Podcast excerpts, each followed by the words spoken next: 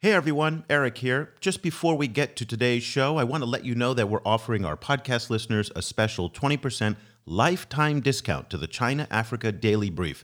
Now, that's the newsletter that Cobus and I produce every day that provides the most comprehensive digest of everything China's doing on the continent and now increasingly throughout the global south.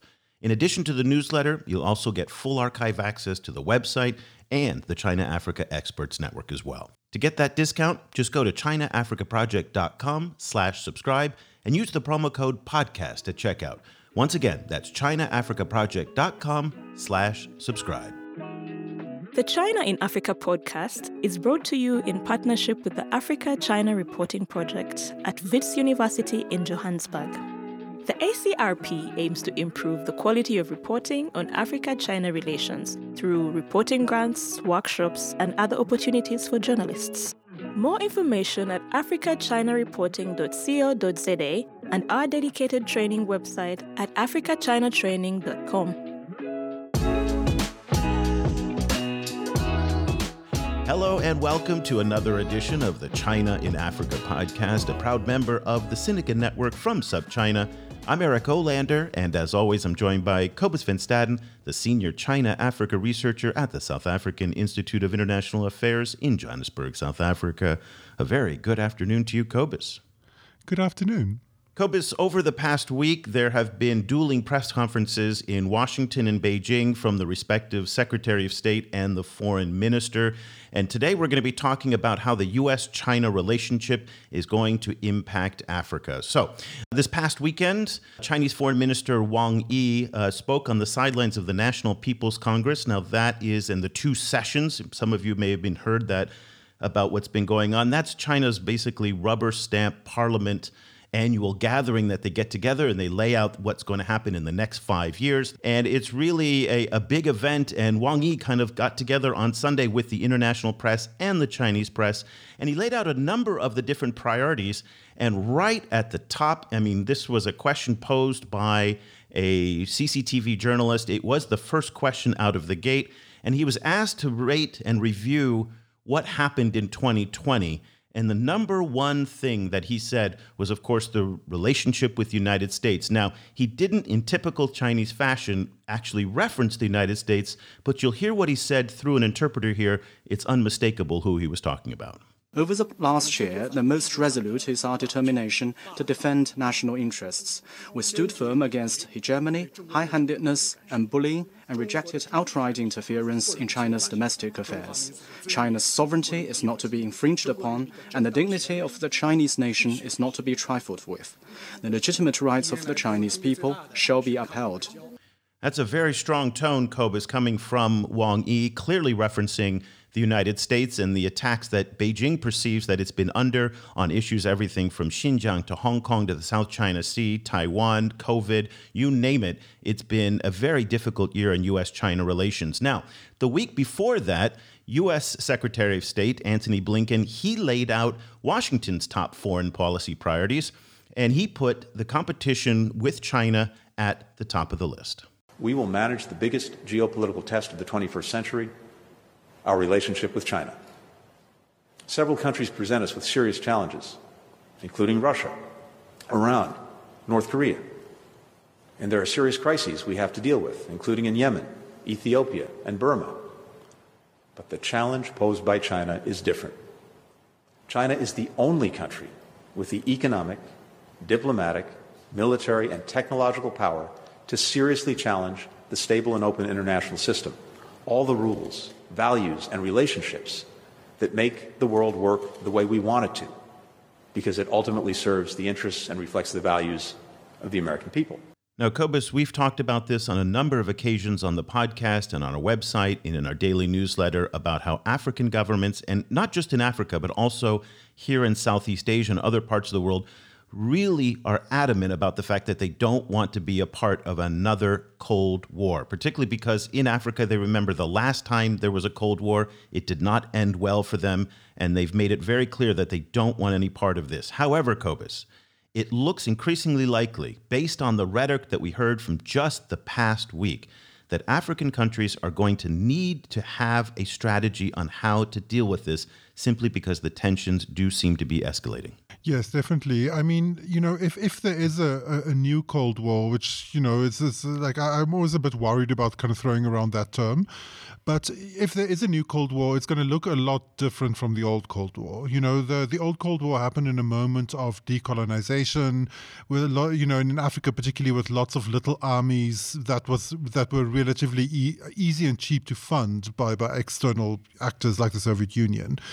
In the, the you know the, the new conflict would be a lot more about on a lot more global scale, but then also a lot more about issues like standards, um, all kinds of technological standards, um, and you know, so so and the the way that these countries are gonna are gonna choose sides will also be very different. So you know, I think it's really important for Africa to to to work out a strategy at least about where they want to be facing if, if this happens. Well, let's get a perspective on America's global power competition with China and a view from the trenches. We're really honored to have on the show for the first time uh, Ambassador Tibor Nagy, who up until this year was the Assistant Secretary of State for African Affairs. For those of you not familiar with the State Department hierarchy, that makes Ambassador Nagy the top, or when he was in the role, the top diplomat for sub Saharan Africa. Uh, just before we get to Ambassador Nagy, let me just tell you a little bit about him. He has a distinguished 30 year career in the U.S. Foreign Service, where he served as both ambassador in Guinea and Ethiopia. After retiring from the State Department the first time, he became the vice provost of international affairs at Texas Tech University in Lubbock, Texas, and then rejoined the diplomatic corps in 2018 when he became the assistant secretary, a position that he held right up until the end of the Trump administration, which, by the way, it's customary that officials at that rank step down so a new president can appoint his or her own people. Ambassador Nagy, a very good morning to you from Washington, D.C. Uh, thanks very much, uh, Eric. Uh, good afternoon to you in uh, South Africa and Cobus. Uh, good evening to you there on the other side of the world. Thanks so much for having me. It's wonderful to have you, especially because a lot of the you know a lot of the memories that you've had from your time in office are fresh, and we're really looking forward to getting some of your first person perspectives. We'd like to get your take though on a column that you published just recently in in your local newspaper in Lubbock, Texas, Lubbock Avalanche Journal, and you wrote again America's global power competition with China from the ch- the trenches. Let me read just a, a line from this. You said over the last several years, as Assistant Secretary of State for Africa. I was able to see firsthand exactly how China is pursuing global dominance as that continent is where China is using its most unrestrained and aggressive tactics. You've traveled up and down the continent, spoken to, I assume, every leader. You've spoken to dozens, if not hundreds, of civil society groups. Tell us more about why you think China is such a threat and how it's playing out in Africa. Uh, well, you know, and I also want to incorporate something that uh, said that this version of global power competition is going to be totally different than uh, what it was with the Soviet Union because I much of my diplomatic career was spent during that particular era, and uh, and I recall that that was extremely binary.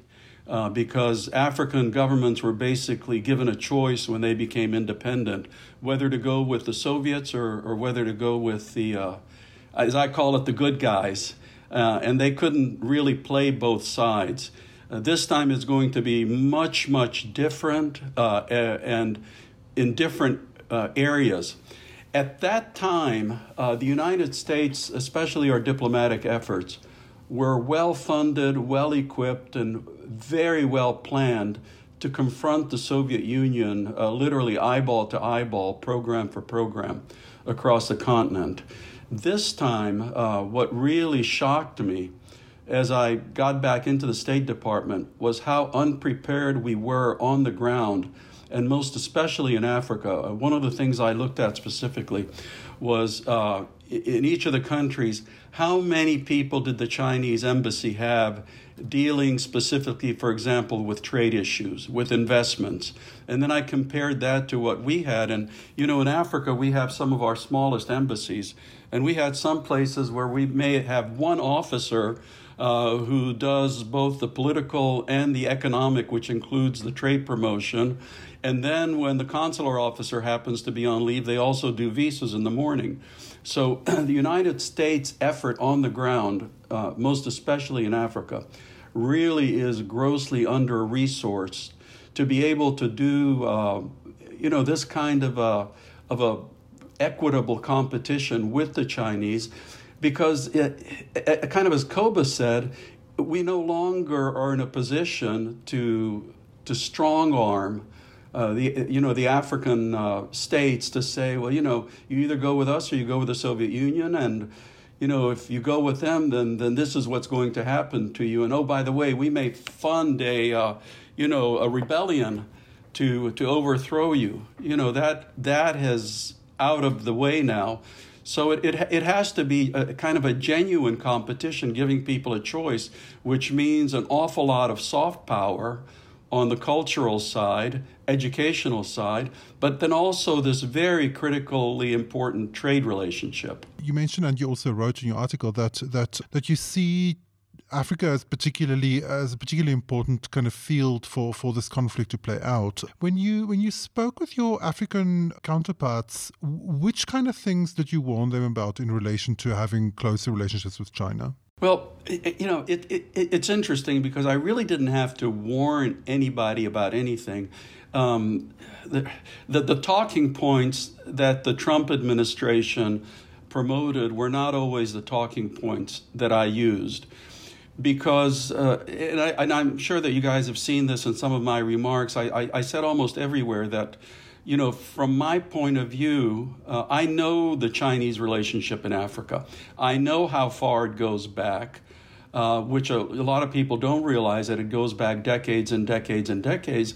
And, and the point I made was that, yes, for many years now, Africans were looking for outside investment, and there was a knock on the door, and they opened the door. The only person standing there were, were the Chinese. Uh, my job was to try to get uh, you know Americans so that the next time there's a knock on the door, there's also uh, you know people from the United States standing there. So. Uh, from the African point of view, I mean, it, it's an advantageous position because now they have uh, many more choices than they did decades ago. I mean, one of my last conversations with Prime Minister Meles uh, in Ethiopia, this was uh, at, long after I retired, and, and he said, uh, you know, we became quite good friends. And, and he said, Tibor, you know, uh, even back in 2000, uh, our choices were limited, but now, uh, you know, we have, we have many new friends we can pick from, and that's not just the Chinese uh, but it's also other entrants like the you know the Turks, the the Indians, uh, the Gulf states. So Africans have many more options, and uh, the United States has to be very serious in how we treat this, because we certainly cannot take those markets. Uh, for granted anymore. We've we've seen the reversal, I think, in 2008 or 2009, when the Chinese displaced us. So now it really is uh, key and, and I hope that this administration does this to dedicate much, much greater resources to this serious global power competition, and again, especially in Africa. This is a problem that seems like it's been building up not just for one administration or two administrations, but really going back decades. Uh, uh really, the last major initiative to come out of Washington for Africa was PEPFAR and the George W. Bush administration. We're talking major initiative on a big scale. Yeah. And that was 20 yeah. years ago, right? Yeah, exactly. But you know, here's another thing: the the whole, um, you know, the, the the Prosper Africa initiative. If if it is done right, and, and and I'm underlying that, if it is done right, it could be a major initiative along the lines of AGOA, uh, PEPFAR, uh, Young African Leaders Initiative that Obama did, because it is it is what the United States has needed uh, for 20, 30 years, and those of us who were on the ground were asking exactly for that type of a thing. And you know, it was embarrassing uh, for me because uh, for decades we pounded the desks of African ministers of trade and investment and you know beseeched them to establish one-stop shops for investments in their countries. And the dirty little secret was that the United States of America had never had a one stop shop uh, for investments in Africa. And American companies, you know, we, we have the global companies that can invest anywhere from, you know, Antarctica to, to Zimbabwe, no problems at all. But it's, you know, from my perspective, it's the medium size and the, and the smaller enterprises that really could benefit from, from African investments, but they were just, uh, you know, unprepared, uh, unsophisticated, and frankly scared to invest in places like that. But the United States government was really doing nothing uh, to promote that type of investment. So everything we hear is about the potential, and you talk about this in your column that the United States has uh, what you call a secret weapon in the form of scholarships and the Young African Leadership Initiative. And you even wrote that you said that you know African students would much rather come to the United States than get a dose of Mao and Xi Jinping thought in China. However, the pieces of the puzzle are all on the table in Washington. There is an Exim Bank, there's a Development Finance Corporation, there's the Young African Leadership Initiative, there is Prosper Africa. There's, you know, so many different pieces, but everybody talks about as you just said, if China today is bringing in 82,000 students a year pre-COVID. China today is doing the trade. Chinese companies are on the ground. So if you're sitting in Africa and you're listening to the American offer of, well, I got to try and mobilize everybody back home to get interested. And then anybody who sees what the Chinese are bringing in says, well, the Chinese have the people, the money, the investment, they're giving scholarships, they're doing trade. Four times the amount of trade is what the Americans are doing. What did you say to that? How do you respond to that difficult situation that you were in to have those kind of conversations? Yeah, there there's no easy answer, obviously. Uh, but I'll tell you one thing. You know, it, as I said in the column, I, I've always been an Afro optimist. From the time I sat down in Zambia in 1978, I've always been an Afro optimist. Finally, I think that is coming to fruition with what I call the youth tsunami. You know, I, I made that a central uh, kind of feature of, of the policy I tried to pursue as Assistant Secretary because the fact is, uh, that it may be entering an African century given the incredible population growth that Africa is undergoing. And I'm betting on the youth because the youth in Africa are just like youth everywhere else. And, and as I said in my column, they do not want a big dose of uh, Xi Jinping thought because they have seen this in their own countries where their own leaders are often, you know, twice or, or often three times their age. You know, they want those old folks off the, off the scene they want to do away with these corrupted elections like we just saw in, in Uganda. Uh, they want to participate fully in their country's uh, political lives.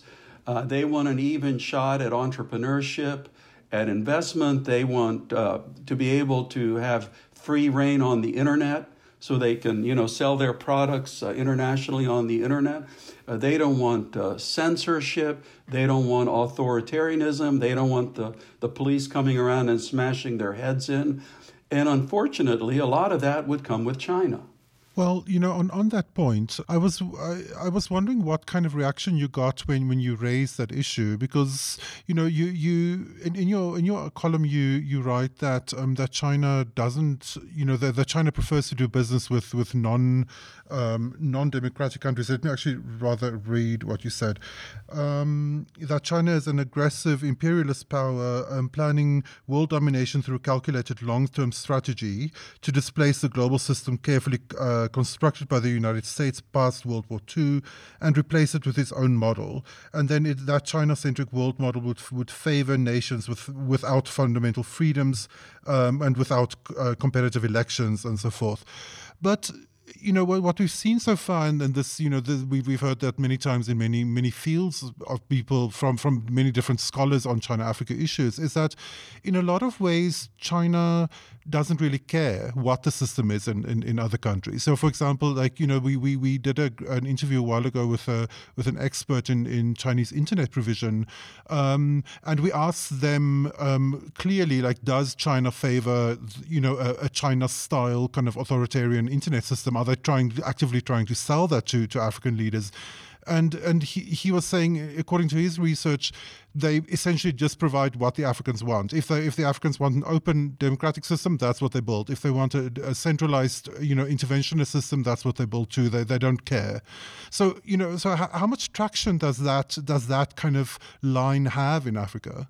I, you know, from my perspective, again, having watched China for a long time, I, I, I think you're right that for a large portion of China's relationship with Africa, it, it was it was like that. It was uh, you know they will be happy to do business with anybody, uh, although they prefer the authoritarian, uh, you know, close controlled societies because they you know obviously were much more comfortable dealing with it. I I, I had a good laugh over China and the, the DRC elections a couple of years ago when, when they assured the Chinese ambassador there assured everybody that uh, Kabila's designated successor was going to win by the large margins that uh, the Kabila folks were putting out. And of course, it was obvious to everybody else that it was not going to happen like that. But if, if, if you look at the political evolution within China, I, I, I fear uh, that the Xi you know, personality cult is growing, that the authoritarianism is getting more severe. And I, it's just a feeling I have, again, having dealt with the Soviets, having grown up as a little kid in a communist regime and been a proud member of the, uh, you know, the, the Red uh, Neckerchief Society, the Young Pioneers. I, I just fear that China is, is going to get much, much stricter in their foreign policy will be reflecting this growing uh, internal authoritarianism uh, control. I mean, you, you, know, we were talking earlier about the chutzpah comment, but I was also laughing that. Uh, you know, the Chinese diplomats uh, around Africa, especially, were using all of these social media to promote their points of view that you could not get on in China. Uh, it, it, it, hypocrisy has always bothered me. And I, I fear that we're just getting greater and greater doses of hypocrisy now from the Chinese. Well, it's interesting because you have such a fascinating background of someone who grew up in a communist system. You were a Cold Warrior yourself, and now you're looking at a new great power rivalry. And so I'd like to get your take on this. You know, I was an intern in the State Department in 1992, back when wow. I was a student uh, in, in, in Shanghai and in Washington, D.C and and the State Department back then and was optimized and built to to battle the Soviets. Yep. The entire U.S. government system was built in the post-war era to confront the Soviet Union. In the time that I was in the State Department in 1992, all the way to the present, I haven't seen a radical restructuring of the organization. Mm-hmm. And and I think you're 100% right. China today is vastly more powerful it is vastly more authoritarian. This is about Xi Jinping. Uh, but it's a rival that the United States has never confronted before because at the end of the day, when we look back at the Soviet threat, the Soviets were militarily strong, but technologically, economically, scientifically, they were nowhere near as strong as the Chinese are today. Yeah. And I'm just wondering if organizationally, the United States is well positioned to confront the Chinese the way you suggest they should. Again, as I pointed out, all the tools are there at the American disposal, but bureaucracy, infighting, we're a divided country, we have a very difficult time kind of agreeing on anything, will make it almost, in my view, impossible to confront a, a, centralized government like the Chinese, who are much more organized in that sense. Can you compare a little bit about the organization of the State Department and the US government to fight the Soviets versus what we're seeing today with the Chinese? Yeah, and, and, and it's interesting you mentioned that because the column before the one you're mentioning now had to do with uh, the dysfunction of the State Department organization based on my observations coming back to the State Department. But but but here, here here's the truth, and and luckily this is being acknowledged more and more. The State Department, the United States State Department, is organized for the 19th century you know, not even the 20th, let alone the 21st. Desperately, desperately needs to be totally reorganized. The State Department and our diplomatic service runs under something called the Foreign Service Act of 1980. You think 1980, that's before the internet, and it's when issues like diversity Uh, you know, the, I, I, tell people that the definition of diversity when I went in the State Department was a white male who did not come out of an Ivy League college. Uh, you know, how far we have gone since then, how far we still have to go, but this is being actively talked about, and there now is real discussion about a new Foreign Service Act.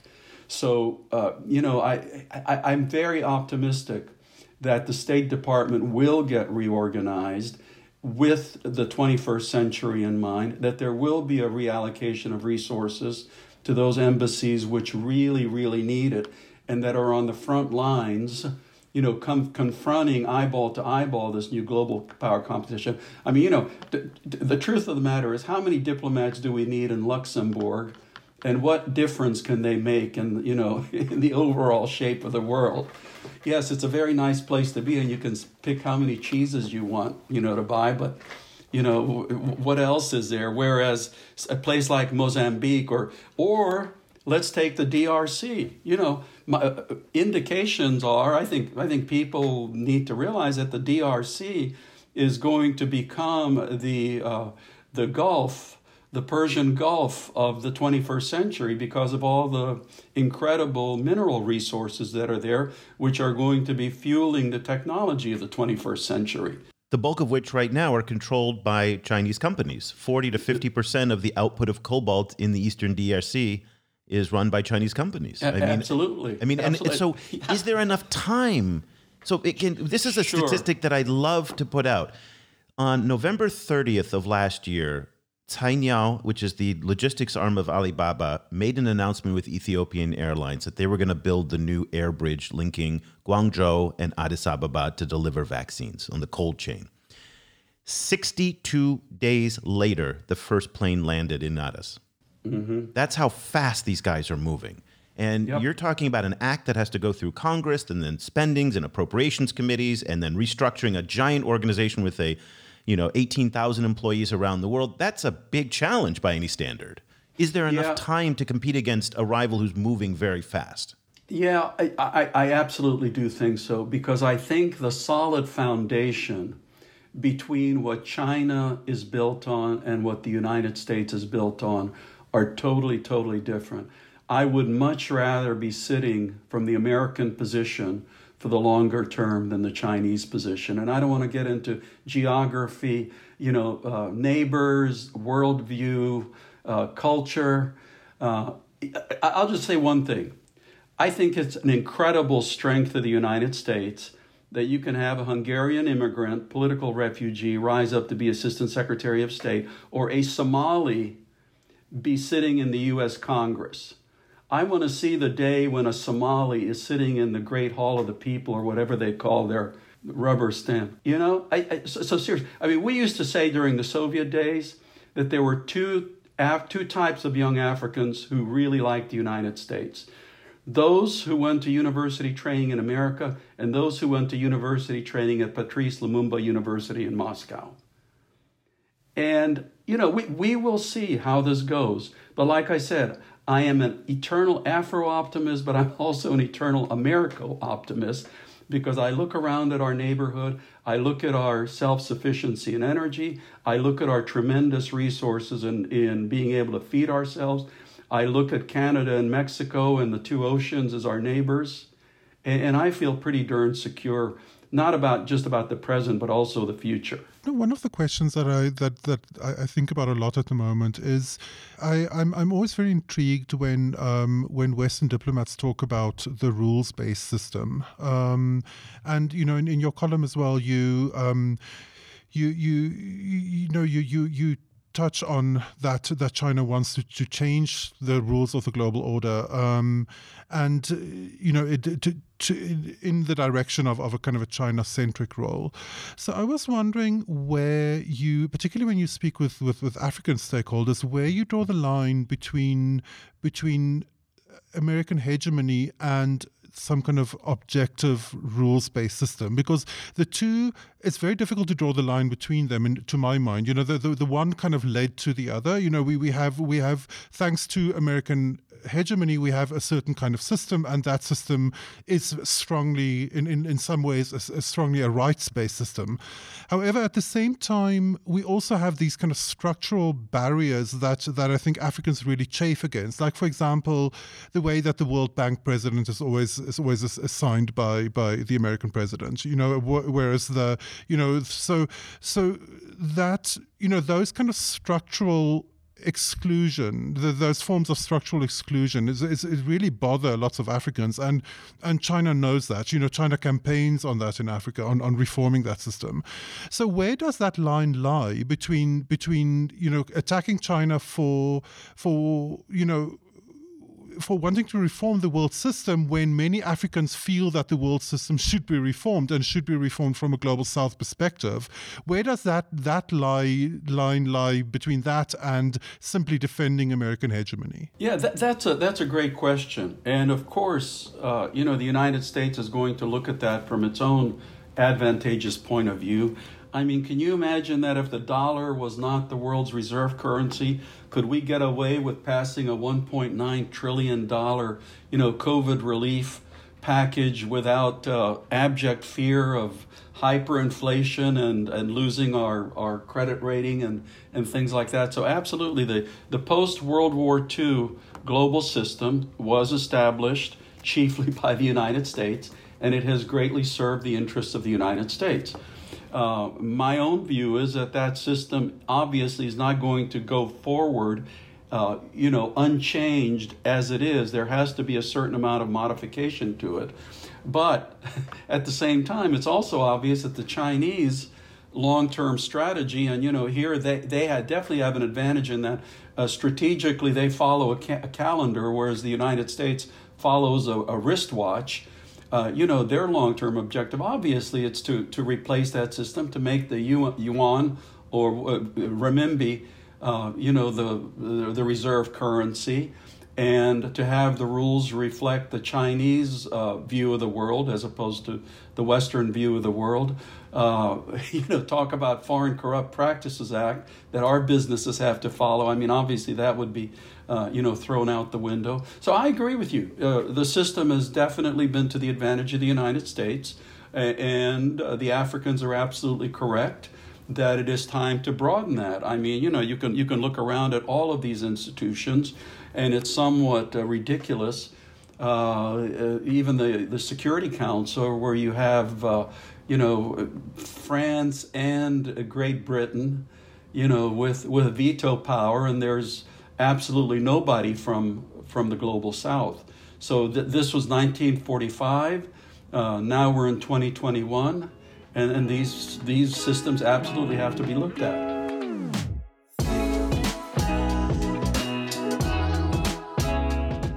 For this podcast comes from the Africa China Reporting Project at the Wits University Journalism Department in Johannesburg.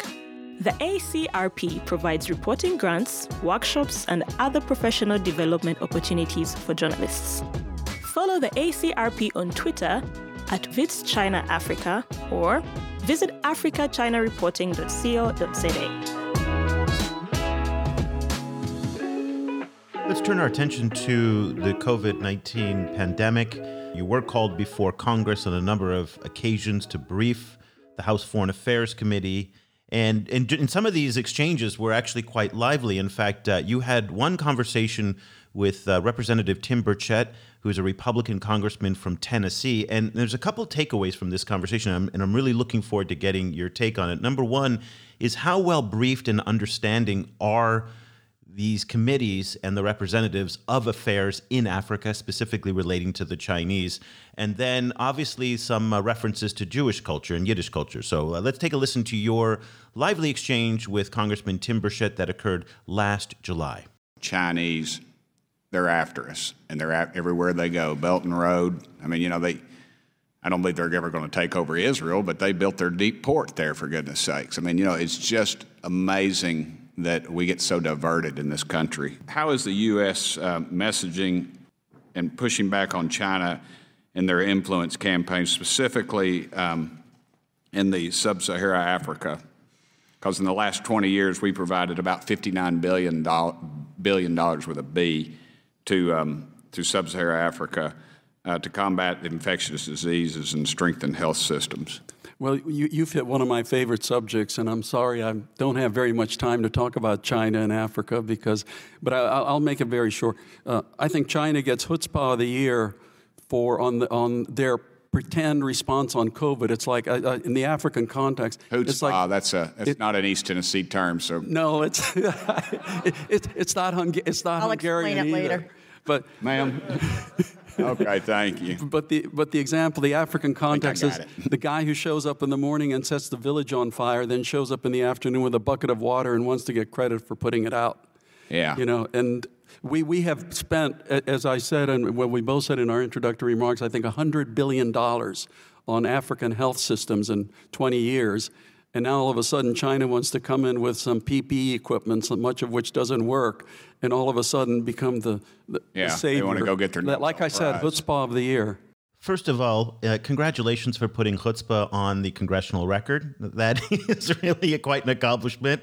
That was very, very funny and entertaining. But uh, let's talk about the the, the, the COVID nineteen uh, pandemic. You made those comments back in July when they were just delivering PPE. They delivered PPE to all uh, 54 countries. Now they are delivering tens of millions of vaccines what is your assessment of the Chinese pandemic response in Africa now that you've had six, seven months of reflection since that time you made that testimony? The testimony was obviously done, um, you know, in its time. It reflected the, the situation which existed then.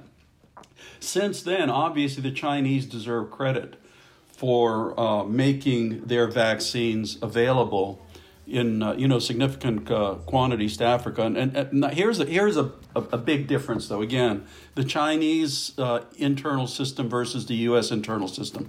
Uh, an American leader who would divert vaccines to another part of the world before making sure that the United States itself was supplied would not have much of a political future. In China, the Chinese leader could care less uh, the Chinese can send their vaccines anywhere in the world, and you know that uh, village in Xinjiang or wherever might be at the end of the line uh, because it's not going to make a hill of beans uh, at the next election because there is not another election ever. Uh, that's going to, you know, make a may make a, any kind of a threat to that politician's career. So the Chinese have much more freedom of action. Uh, we will see how good the Chinese variants, um, you know, of their vaccines are against these new types of COVID variants, the, the South African type and especially the Brazilian type. You know, we, we will just see, but absolutely the Chinese deserve credit for, for shipping the vaccine. I, think, you know, to my mind, one of one of the more challenging aspects of, of representing the, the Trump administration in Africa was must have been dealing with the the shithole countries comment, um, which which you know kind of had a, a long life in, in Africa. I was wondering whether that made your job more difficult.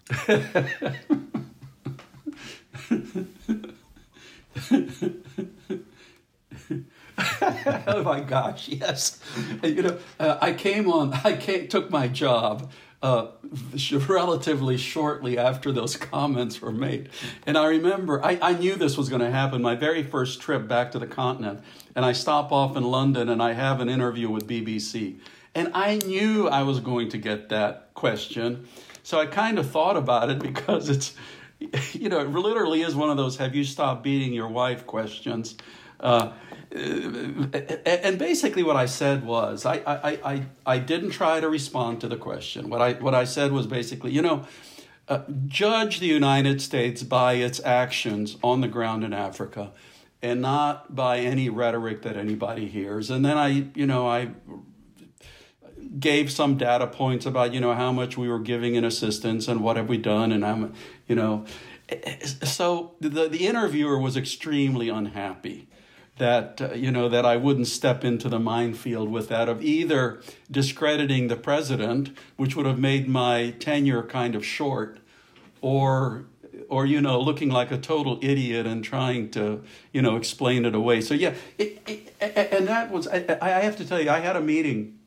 Uh, during my tenure with my Chinese counterpart at the time, I think he's left since then, to be an ambassador somewhere. And I, I congrat. He was telling me that uh, during our meeting that you know he's the one who planned the um, the FOCAC uh, conference, and and, I, and and he had some other ideas, and I, I, I absolutely congratulated him. I said, you know, bravo for you. Those are exactly the kind of policies that need to be pursued in Africa, because as, as the three of us know, in Africa, the, some of the most critical elements are one showing up and two, establishing a, a personal relationship between interlocutors. And you know, I give huge credit to the Chinese for for not just recognizing that, but embracing that and always showing up, having high the highest ranking members of the Chinese government reach out personally to African leaders, inviting them, wining them, dining them, giving them the red carpet. And the United States has been terrible in, that. Um, and I have said so even publicly uh, and, and before members of Congress that, uh, you know, when the highest ranking American official uh, who shows up consistently in Africa as the assistant secretary, that's, that's actually insulting. Uh, not that, you know, I, I think I know Africa pretty well for an American, but uh, symbolism matters. And that's why I was delighted. As a matter of fact, as a recommendation, recommendation we made to the Biden transition folks uh, when we were talking with them was with the uh, the Africa Union summit coming up in February. How important uh, it would be for President Biden to actually, you know, send a personal message. And I was delighted to see that they did that. And my gosh, president actually, you know, goes to Africa, if they end up inviting African leaders back to Washington, eh, you know, next summer or the summer after that, that would be phenomenal because in Africa, that matters so much more than so much else. You, you speak to the optics here and the relationship, which are so important, but yet, you know, at the announcement of Prosper Africa, not a single cabinet secretary went. In fact, there was, I think, Commerce Secretary was supposed to go and canceled at the last minute. And how insulting yeah. that is that the big Africa initiative can't even get a mid-tier cabinet secretary. That was that was yep. I mean, and you're just kind of like, mm-hmm. ugh. And then right now, so just this year alone, in the middle of the pandemic, not only has Wang Yi, the Chinese foreign minister, been to Africa, but Yang Jiechi, his kind of presumed boss or the highest ranking foreign policy official in China, has also been to Africa. And yet, Antony Blinken won't leave the borders of the United States.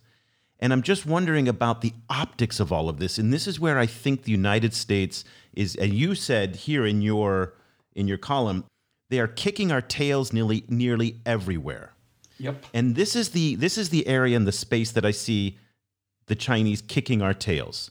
Number one, the plane loads after plane loads after plane loads of vaccines that are showing up. And you're right that the American president cannot give one vaccine overseas or else he won't have a very long political career in the United States. But the optics of that look terrible mm-hmm. on the wrong side of moral history. Yep. Absolutely. Absolutely. And then on the other hand, we see that, you know, the foreign ministers, other foreign ministers are showing up the American Secretary of State won't leave the borders. We see, you know, over and over again, trade last year between China and Africa came in at 187 billion. That's just down 5 billion from the year before.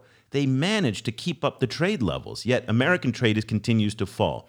My point here is not to berate the United States. My point here is to say, on the optics game, you're right. They're kicking our tails nearly everywhere. And I'm just wondering do people in Washington get this? That that we're losing, that they're getting our tails kicked? Yeah, uh, I, I, have to tell you, um, especially you know the Africanists in the State Department obviously absolutely get it. I mean, absolutely. And uh, another. But how about the guy at the NSC in the White House? Do they get it? Who are advising the president directly? Well, this this particular NSC, I I, I don't know. Uh, the last NSC uh, you know, obviously they have to take their direction from the president. And my counterpart at the NSC and I, and I have said this to Congress also, uh, our positions are that we can recommend policy and we can implement policy. Those two things. At the end of the day, when the decision comes to being made about policy, that that is far, far above our pay grade. Uh, but I, was going to say that another group that really, really gets it in Washington are the congressional staffers who follow Africa on a day by day basis. I have to tell you that I was tremendously impressed uh, by their wealth of knowledge, uh, you know, their, their depth of knowledge about Africa, but also their level of frustration over what they saw as, uh, as an incomplete African policy exactly because of the optics, because of the lack of, of high level attention. Uh, it, you know, so, some of these things are, for example, I'll, I'll, just give you one example.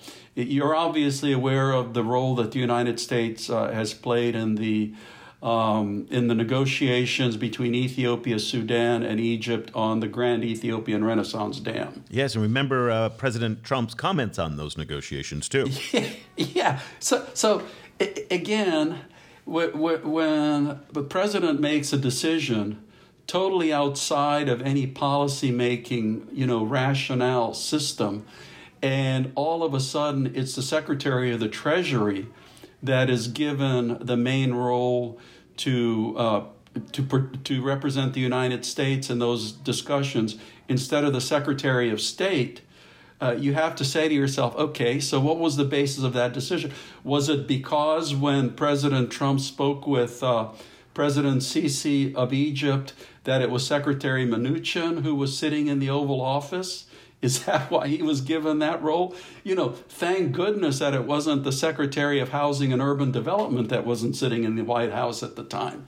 So, so, so, so, so the, yeah, these are some of the frustrations that I really, really hope and pray will not be repeated in the current administration because you have, okay, j- just one example, you have somebody phenomenal like Linda Thomas Greenfield now as the U.S. ambassador to the United Nations which to me indicates that for the first time ever, we, the United States, has somebody at the United Nations with the gravitas and with the sophisticated understanding of Africa and Africans and African culture to be able to advance U.S. policies in the United Nations beyond the substance. And you, you guys understand what I'm saying there. That, you know, there's the substance, and then, as you said, the optics and the and the personality that goes with it. I think Linda's going to be terrific in the United Nations, especially terrific with Africans who, who constitute the single largest bloc that we have never, ever been able to truly effectively cultivate up to now. It's interesting that you mentioned um, Linda Thomas Greenfield. I, I, I, was because I was actually planning on, on asking you about her. Um, during her, her, confirmation hearing, she faced a lot of criticism for a speech in which she uh, suggested that there is a, a, possibility for for the U.S. and and China to cooperate on development uh, projects in Africa. Um, and you know, I, I, think a lot of Africans would be pretty happy with that vision. You know, they like they, they as as Eric has mentioned, they they uh, many African leaders really don't want to be forced into a choice. They want as many partners as possible, and they actually want them to to to cooperate to you know to to their different strengths. Um, so when you look forward um, to to you know say it's you know it's it's five or ten years from now, and the U.S. has has turned the corner and is now a, a you know a prominent and, and and and you know very helpful partner in Africa. What does that look like on the ground? If and, and does that include formal cooperation with with Chinese entities on on particular projects? You know that's going to be very very difficult because we, we operate under such stringent rules uh, regarding development assistance. Uh, you know, for U.S. Agency for International Development, like over 90% of their funding is uh, tied up with congressional mandates. So, you know, I don't know how realistic that would be, but I'll, but I'll, I'll tell you one thing. You know, when the, uh, the, the Tigray uh, conflict erupted in November, one of the initial calls I made, uh, phone calls, was to my Chinese counterpart uh, because I felt like we had some very uh, major common interests in making sure that that situation was resolved as quickly as possible. And indeed, you know, based on our conversation, we, I, I'm not going to go into diplomatic, you know, conversations, but I- indeed there were some very significant, uh, you know, commonalities there. So on, that side, I suspect it would be easier than on on development project. And, and, you know, for example, look at look at one major thing that's coming up, and that's the uh, Africa CDC and where that should be built. Uh, you know, if if the Chinese end up building that, of course, the United States would have huge concerns. Construction's underway now, by the way. Well, but there's two different. There, there's the temporary facility and the permanent facility, and uh, the AU, as far as I know, has not made a decision on the on the final permanent facility. But you know, just just imagine the the Chinese build that, and guess where all of the health data uh, that would come into that from the millions and millions of Africans, uh, you know, data that would be collected, where that would end up. so you know, th- th- those types of things we're going to have very serious uh, differences about. But I, but I think that there will be some some areas potentially. But again, you know, Linda gave that speech, uh, I think a number of years ago, and, and you really have to to give the Trump administration credit for, as I said in my article, for really bringing the focus on the threat that uh, Chinese long term imperialistic designs represent for not just the United States, but for the whole Western, you know, set of, uh, of, of, rules, of, of trade, of politics, and on and on and on. So let's wrap up our conversation on that note because in your column, you issued a warning to the Biden administration to take this threat seriously and uh, let, let, kind of articulate what you want the new administration to do and to understand in terms of how to best confront China. Well, you know, we've we've we've raised some of these issues because number one, I think that the State Department really does dramatically, drastically need to be uh, reorganized uh, based on the needs of the 21st century. Uh, number two, the Biden administration really needs to uh, re equip our embassies, especially in Africa, to be able to deal with the global power competition as we were able to deal with the competition with the Soviets, to have the type of resources, not just financial, but, uh, but staffing, to be able to you know, go, as I said, eyeball to eyeball with the Chinese so that not all the media placements are coming out of the Chinese embassy. You know, not all the radio spots are coming out of the Chinese embassy. Uh, not all the trade delegations are coming out of the Chinese embassy. And then finally, what you so well articulated was the optics the optics of having very high level U.S. officials. You know, from the secretary, the vice president would be terrific person to you know make visits to the continent and hopefully even the president himself so that the Africans recognize how truly valued they are um, you know from the in the viewpoint of the United States. And then finally my my personal passion is university exchanges because I really want the next generation of Africans to be educated through the US types of universities not the ideological institutions that they would attend, you know, in China. The column is America's Global Power Competition with China from the Trenches. It was written by Tibor Nagy, who is the former Assistant Secretary of State for African Affairs under the Trump administration. He is now enjoying his blissfully enjoying his second retirement from the State Department in Washington. Tibor, thank you so much for taking the time this morning to join us. We really appreciate it. Thank you, gentlemen. And, and you guys have the best column I have ever read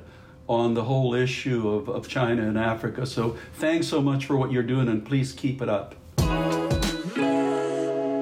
Cobus, after 35 years of being in journalism, I can tell you one thing abundantly clear that came out of that interview. It is a lot more fun to interview diplomats who are no longer in office than diplomats who are still in office because they're so direct. It was so great to hear some of the very blunt, direct comments from Ambassador Nagy on, on his reflections on the Chinese, on the American government, and, and, and the lack of attention that Africa policy has received over the years. What I can't get my head around is that in many ways he acknowledged the problems and he said he said it up front we're getting our butts kicked by the chinese I'm just not as confident as he is that there's enough time to catch up. The Chinese are moving fast. They are, again, unified because they're under an authoritarian dictator for life. That is a statement of fact. And they can bring a whole of government approach very quickly. The United States government is a fractured organization that, as he pointed out, is not even built for the 20th century. Not even the 19th century. I think he said the 18th century. I think he said the 19th. 19th. Okay, I don't want to be, uh, let's not embellish here. But more importantly, it's not optimized for the 21st century. And that's what I keep coming back to, which is this idea that the Americans have all the pieces that they need to mount a very effective response to the Chinese.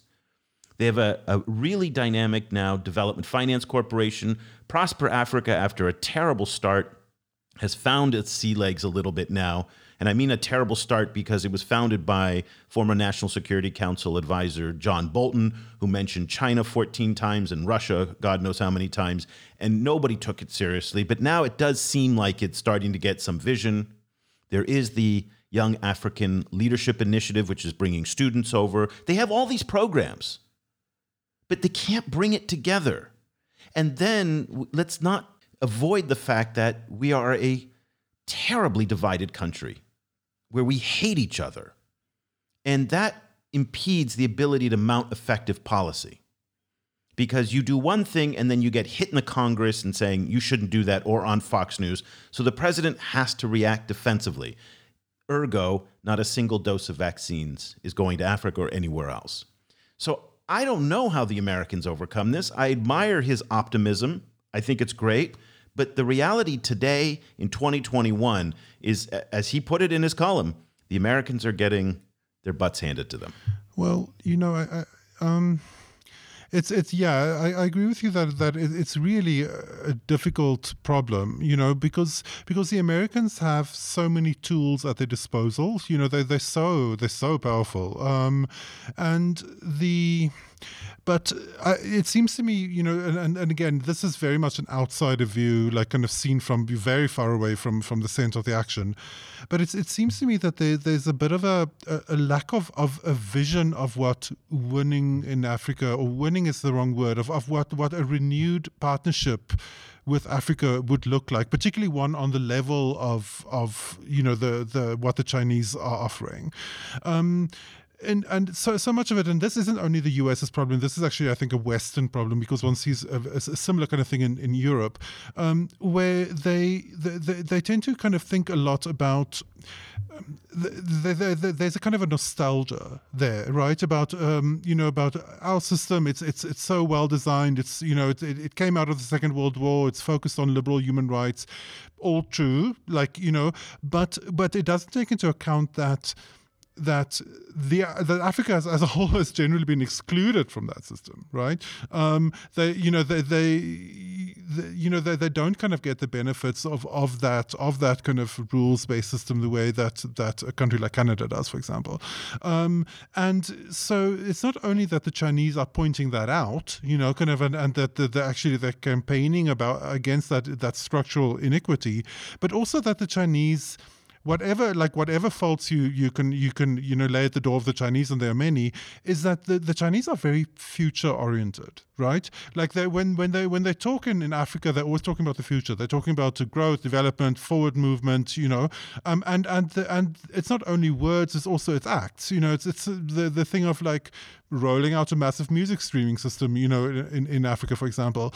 So that seems to me lacking in, in, in Western approaches. There's, there's, there's, there's not really a, a, strong kind of feeling of like, this is what it's going to be like in, you know, 2035. Like this, you know, if you work with us now, you'll have these amazing stuff then. Like, you're not really sure what that amazing stuff would be. I just don't get the sense that people in Brussels and Washington understand the threat. I, I don't I just don't think they understand what they're up against.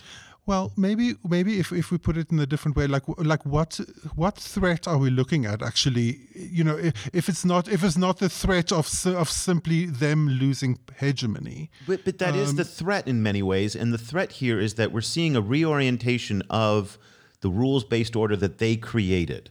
Now, here's here's a very important point here if we look back at the past 400 years of economic history, it states clearly that the largest economy in the world gets to make the rules for everybody else. That was the case with the British, that was the case with the Americans in the post war era, and now the Chinese are at about what 72, 73% of the American GDP. And so they are in sight now of eclipsing the United States economy in size. And as the largest economy in the world, they will be able to make the rules for everybody else. That is just the nature of economic history. There's no way that the number two and number three economy gets to set the rules for the number one economy. That hasn't happened. So I don't maybe maybe it will happen. But the the, the idea that the that the objection that, that Americans have to the Chinese changing the rules based order in their favor seems kind of weird to me simply because that's what happens. Now, that doesn't that's that is an end to the hegemony that the Americans have had for so long. And I think that's extraordinarily threatening as it should be. But I don't know if they know what they need to do to deal with this, to tackle it. They're not making the investment in education, in infrastructure. We have a a wealth gap that is enormous and they're doing nothing about it. Tax cuts are the most popular policy that you can enact on the Republican side. On democracy, we're rolling back voter access. We have a divided society. I mean, that is not an ascendant country that can take on a power like China, in my view.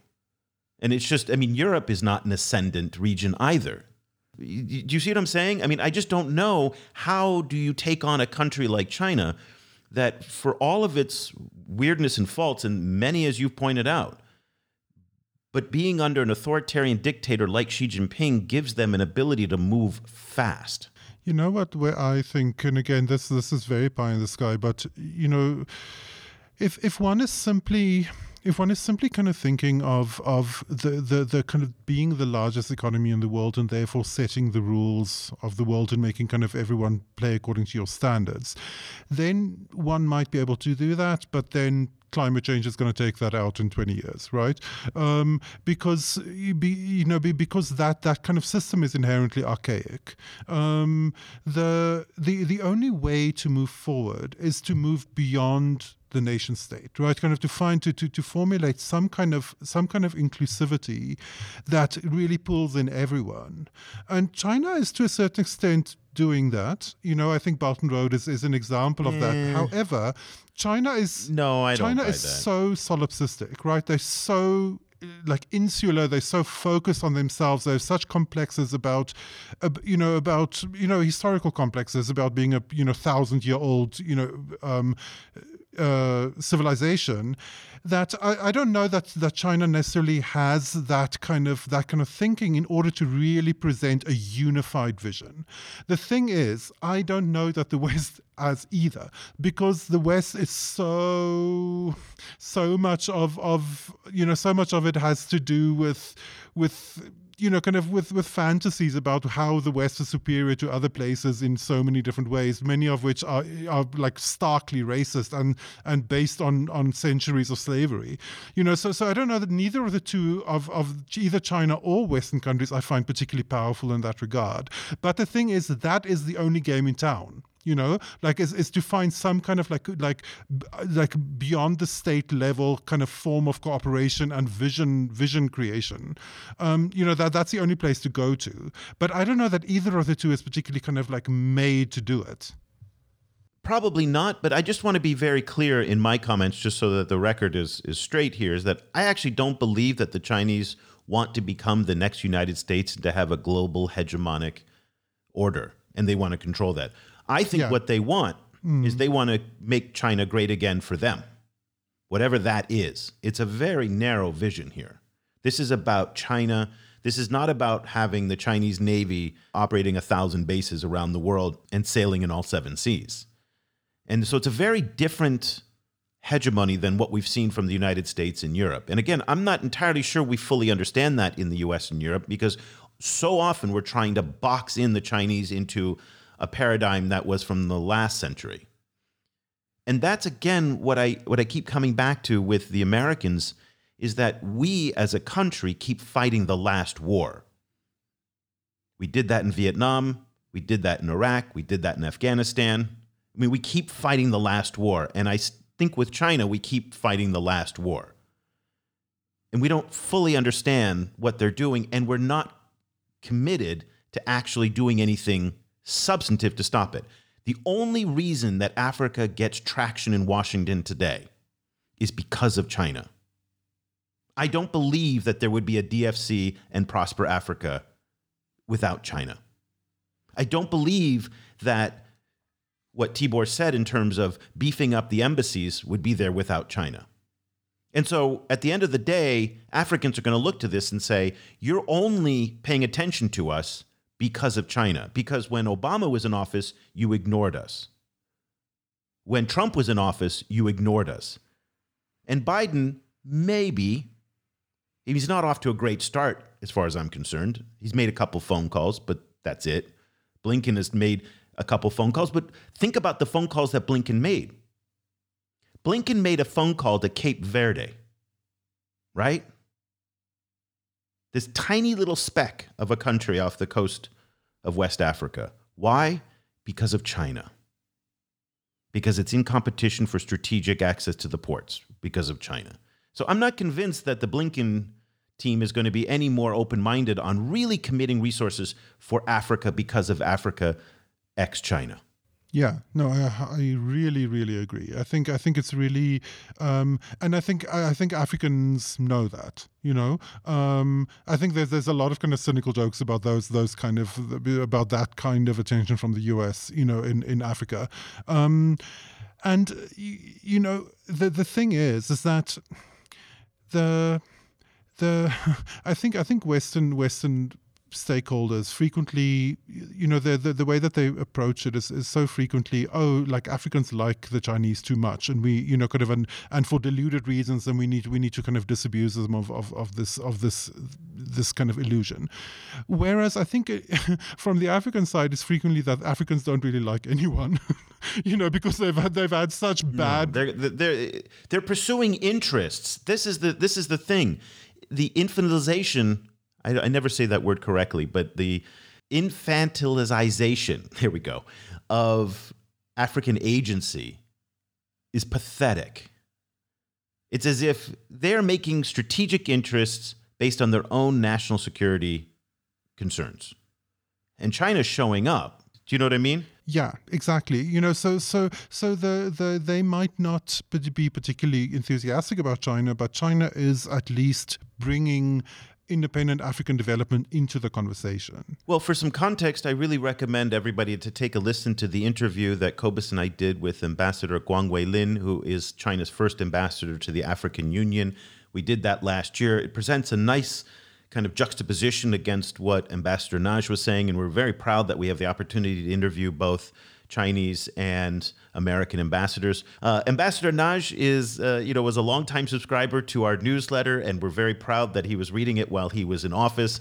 And that is, uh, we'd like for you to join our community of readers if you're interested in these types of topics that Cobus and I are hashing out, trying to figure out. These are really difficult things to kind of figure out you go to our website, sign up for ChinaAfricaProject.com slash subscribe. And just because you are our loyal podcast listeners all the way to the end of the show, we have a special 20% discount on a lifetime subscription. Just click the annual subscription box and enter the word podcast in the promo code, and we'll give you 20% off forever.